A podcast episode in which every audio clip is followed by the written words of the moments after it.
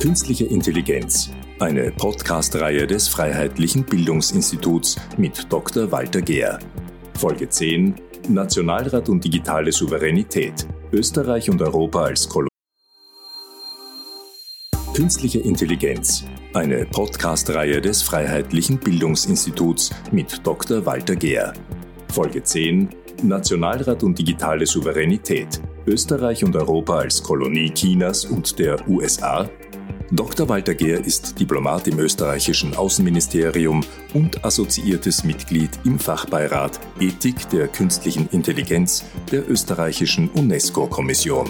Walter Gehr spricht im In- und Ausland zu Fragen der künstlichen Intelligenz, wie etwa beim ersten österreichischen Digitalrechtstag in Innsbruck oder im Rahmen des Weltdatenforums in China. Diese Podcast-Serie gestaltet Walter Gehr in seiner persönlichen Eigenschaft und die von ihm getätigten Aussagen können keiner Behörde oder anderen Person, sondern nur ihm selbst zugerechnet werden. Herzlich willkommen. Österreich verfügt über eine große Anzahl von Forschungseinrichtungen, die sich mit künstlicher Intelligenz beschäftigen und die über das ganze Land verteilt sind vor allem in wesentlichen KI-Teilfeldern wie maschinelles Lernen, symbolische Verfahren, Robotik und autonome Systeme verfügen österreichische Universitäten und Forschungseinrichtungen über hohe Kompetenz und genießen weltweit einen Ruf. Neue Schwerpunkte haben sich auf dem Gebiet Produktion und Industrie 4.0 gebildet, zum Beispiel für vorausplanende Wartung. Der österreichische Staat unterstützte Forschungsaktivitäten zwischen 2012 und 2020 mit insgesamt 910 Millionen Euro, die über die FFG ausgeschüttet wurden. Laut der Strategie der österreichischen Bundesregierung für die künstliche Intelligenz soll diese in Österreich unter Wahrung größtmöglicher Souveränität entwickelt und eingesetzt werden. Die Abhängigkeit von globalen Monopolen soll laut dieser Strategie reduziert oder vermindert werden. In Folge 9 dieser Podcast-Serie haben wir dargelegt, wie sehr Österreichs führende Wissenschaftler daran zweifeln, dass es sich bei der KI-Strategie um mehr als eine bloße Ansammlung von Lippenbekenntnissen handelt. Tatsächlich relativierte Digitalisierungsstaatssekretär Florian Turski von der ÖVP im österreichischen Parlament bereits ein Jahr nach Verabschiedung der KI-Strategie die von dieser vorgegebenen Souveränitätsidee. Ein digital souveränes Österreich sei für ihn ein Phantom. Vorstöße zugunsten der Souveränität könnten nur auf europäischer Ebene Erfolg haben, so Turski. Digitale Politik beinhaltet jedenfalls mehr als die Beschäftigung mit der strategischen Bedeutung der künstlichen Intelligenz. Sie umfasst auch die Frage der Abhängigkeit Europas von Cloud-Diensten. Es wurden verschiedene Versuche unternommen, zumindest eine europäische souveräne Cloud zu schaffen, um die Abhängigkeit der europäischen Wirtschaft von großen US-amerikanischen und chinesischen Cloud-Service-Anbietern zu beenden. Deutschland und Frankreich haben nationale Initiativen wie Andromede, Trusted Cloud und den internationalen Datenraum IDS ins Leben gerufen, die den Weg für Gaia X, ein Cloud-Projekt von Europa und für Europa geebnet haben. Ausgangspunkt war eine gemeinsame Erklärung beider Länder aus dem Jahre 2019 zur Entwicklung einer sicheren und souveränen europäischen Dateninfrastruktur. Dieses Bestreben wird als ein Weg für Europa gesehen, der kolonialen oder feudalen Abhängigkeit Europas gegenüber den USA, China und deren Big Tech-Unternehmen zu entkommen. Die Stadt Wien setzt ausdrücklich auf Gaia X. Doch während Gaia X verspricht, eine Alternative zu den großen amerikanischen und chinesischen Anbietern zu werden und die Abhängigkeit europäischer Unternehmen von Firmen wie Amazon oder Microsoft zu beenden, gibt es Experten, die bezweifeln, dass dieses Ziel tatsächlich erreicht werden kann. Denn seitdem man weiß, dass US-Unternehmen wie Google, Facebook und Amazon, von denen man sich eigentlich frei machen wollte, inzwischen am Gaia X-Projekt mitwirken, scheint der Erfolg des Unterfangens fraglich.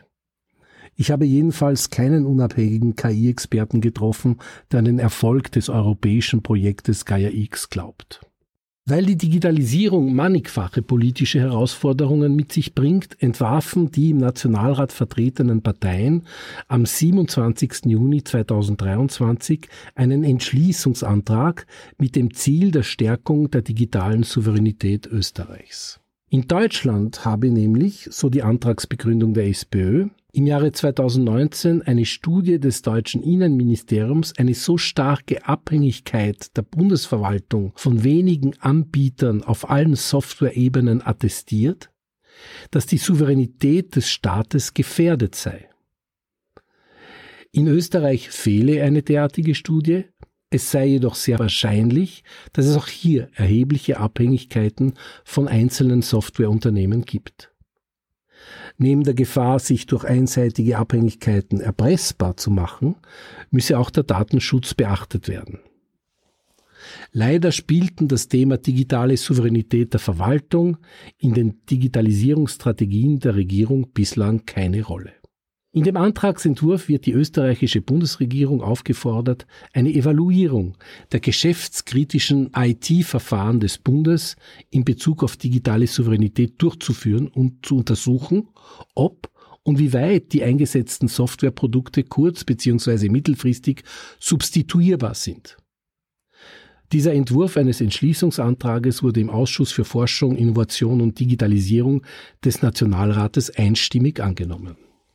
Der Ausschussobmann Christian Havenecker von der FPÖ merkte dazu an, dass mit Ausnahme etwa des schulischen Bereiches der Einsatz von Produkten von US-Konzernen bei kritischer Verwaltungsinfrastruktur ein grundsätzliches Problem darstellt.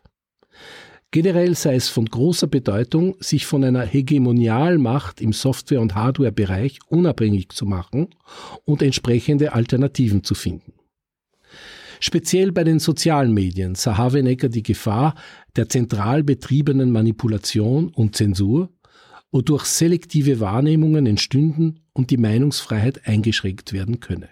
Bei dem in der sechsten Podcast-Folge bereits erwähnten Parlamentarischen Forum für künstliche Intelligenz vom 26. Juni 2023 erklärte der Rektor der Johannes Kepler Universität in Linz, Professor Meinhard Lukas, dass zwar die Souveränität vom Volk ausgehe, doch müsse diese Frage angesichts der technologischen Entwicklungen im digitalen Bereich neu aufgeworfen werden.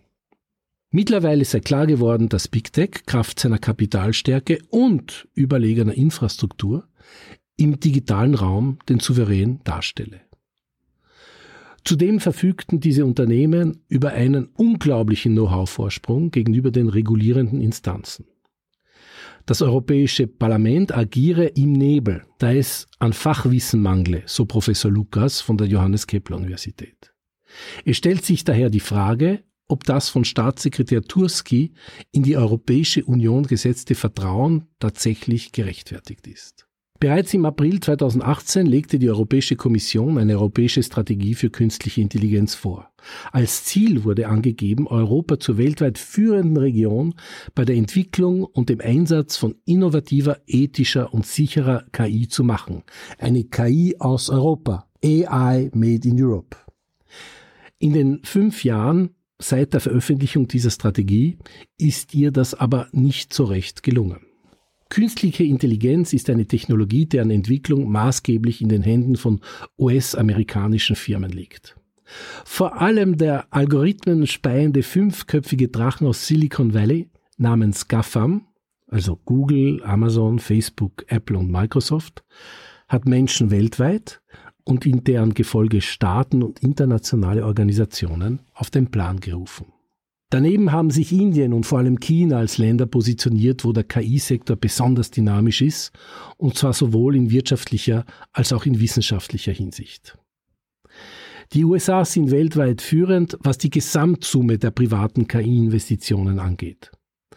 Im Jahre 2022 waren die 47,4 Milliarden Dollar, die in den USA investiert wurden, etwa 3,5 Mal so hoch wie der Betrag, der im nächstgrößeren Land, China, investiert wurde, nämlich 13,4 Milliarden Dollar. In der EU wurden 2020 umgerechnet 14 Milliarden Dollar investiert. Die EU hat sich das Ziel gesetzt, bis 2030 Investitionen von jährlich 22 Milliarden Dollar zu tätigen. Das sind also weit weniger als die Hälfte der derzeitigen US-amerikanischen KI-Investitionen. Auch bei der Gesamtzahl der neu gegründeten KI-Unternehmen sind weiterhin die USA führend. Sie verzeichnen 1,9 mal mehr Gründungen als die Europäische Union und das Vereinigte Königreich zusammen und 3,4 mal mehr als in China. China hingegen ist nach wie vor führend bei der Gesamtzahl der Veröffentlichungen von KI-Zeitschriften, Konferenzen und Repositorien. Die Vereinigten Staaten liegen bei den KI-Konferenzen immer noch vorn, aber dieser Vorsprung schmilzt langsam dahin. Tatsächlich haben Studien in den vergangenen Monaten gezeigt, dass die USA im Tech-Sektor längst nicht mehr weltweit so führend sind.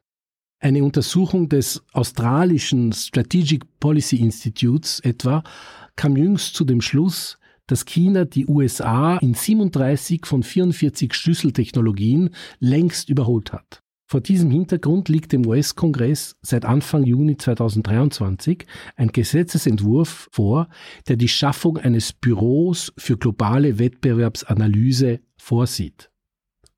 Dieses Büro soll sicherstellen, dass die Vereinigten Staaten bei der Entwicklung künstlicher Intelligenz weltweit an der Spitze bleiben. Erklärtes Ziel des US State Departments, also des amerikanischen Außenministeriums, ist es ja, dass die USA sowohl die wissenschaftliche als auch die technologische Vorherrschaft im Bereich der künstlichen Intelligenz beibehalten. In diesem Zusammenhang ist allerdings anzumerken, dass die Dominanz nicht eine des amerikanischen Staates ist, sondern vor allem eine Dominanz privater US-Unternehmen. KI-Experten wie die Französin Asma Mahler haben darauf hingewiesen, dass die Dominanz privater Unternehmen natürlich auch Ausdruck einer vorherrschenden Ideologie ist. Im Bereich der künstlichen Intelligenz hängt Europa von Unternehmen aus den USA und China ab, wie einst die Kolonien von den europäischen Großmächten. KI-Experten wie die Französin Asma Mallah haben darauf hingewiesen, dass die Dominanz privater Unternehmen natürlich auch Ausdruck einer vorherrschenden Ideologie ist. Im Bereich der künstlichen Intelligenz hängt Europa jedenfalls von Unternehmen aus den USA und China ab, wie einst Kolonien von den europäischen Großmächten. Die Souveränität aller Staaten steht im digitalen Zeitalter unter großem Druck. Dänemark hat im Jahr 2017 als erster Staat der Welt einen Botschafter zur Pflege der Beziehungen mit den Firmen im Silicon Valley ernannt. Bisher ernannte man Botschafter nur zur Aufrechterhaltung von Beziehungen zu Staaten oder zu zwischenstaatlichen Organisationen wie den Vereinten Nationen.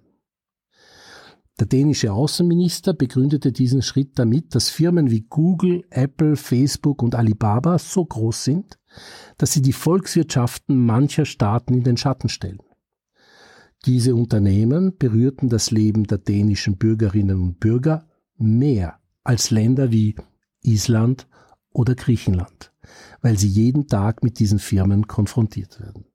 Doch wie soll auf die Frage der digitalen Souveränität eingegangen werden? Der Europäische Auswärtige Dienst strebt jedenfalls seit Ende Juni 2023 die Schaffung einer digitalen europäischen Diplomatie an. Aber was will diese wirklich erreichen? Und wie will sie die digitale Souveränität der Mitgliedstaaten der Europäischen Union bewahren? Es ist zu befürchten, dass die EU in diesem Bereich ebenso wenig klare Antworten geben kann wie in anderen wesentlichen Fragen. Vor allem gibt es Verwirrung darüber, was man im Sinne einer digitalen Souveränität kontrollieren will oder kann. Netzwerke oder Infrastrukturen, Anwendungen oder Daten, einen bestimmten geografischen oder technologischen Bereich? Ist man überhaupt bereit, für eine digitale Souveränität halbwegs adäquate Ressourcen bereitzustellen? Klar erkannt hat jedenfalls der Europäische Auswärtige Dienst, aber das haben andere schon lange vor ihm, dass digitale Themen nicht mehr bloß technische Angelegenheiten sind. Sie sind ein Schlachtfeld für politische Manöver und Ideologien. An Glaubwürdigkeit hat das Bekenntnis der EU zur digitalen Souveränität wohl dadurch eingebüßt, dass ausgerechnet eine US-Amerikanerin den volkswirtschaftlichen Bereich von EU-Wettbewerbskommissarin Margrethe Vestager leiten soll. Wahrscheinlich geht es hauptsächlich darum, die EU in der Auseinandersetzung der USA mit China hinter den amerikanischen Karren zu spannen. Trotz Protesten der französischen Regierung und aus den Reihen linker wie rechter Parteien im Europäischen Parlament hat es die EU-Kommission abgelehnt, diese Entscheidung zu überdenken. Auf den Punkt gebracht hat es der gaullistische Abgeordnete Geoffroy Didier. Eine amerikanische Lobbyistin der US-amerikanischen Big Tech-Firmen einzustellen, als Europa sich endlich dazu entschloss, deren Macht zu beschränken, ist eine Zumutung. Diese Ernennung ist bestenfalls ungeschickt, schlimmstenfalls gefährlich. Wenn man in Brüssel einen Lobbyisten durch die Tür hinauslässt, kommt er durch das Fenster zurück. Da wir nun am Ende dieser Podcast-Serie angelangt sind, lassen Sie mich zum Abschluss noch Folgendes anmerken. Künstliche Intelligenz ist eine jener Technologien wie auch Biotechnologie, Quantentechnologie und Neurotechnologie, die sich rasant weiterentwickelt. Sie hat unser Leben tiefgreifend verändert und wird dies auch weiterhin tun. Es muss uns als Menschheit gelingen, diese Technologien weiter zu beherrschen. Wir dürfen es nicht zulassen, dass wir von ihnen beherrscht werden. Oder besser gesagt, nicht die Technologien sind es, gegen die wir uns wehren müssen, sondern gegen jene Menschen, die bereit sind, diese aus persönlichem Macht- und Gewinnstreben zu missbrauchen. KI bleibt eine Frage der Macht und somit auch der Politik.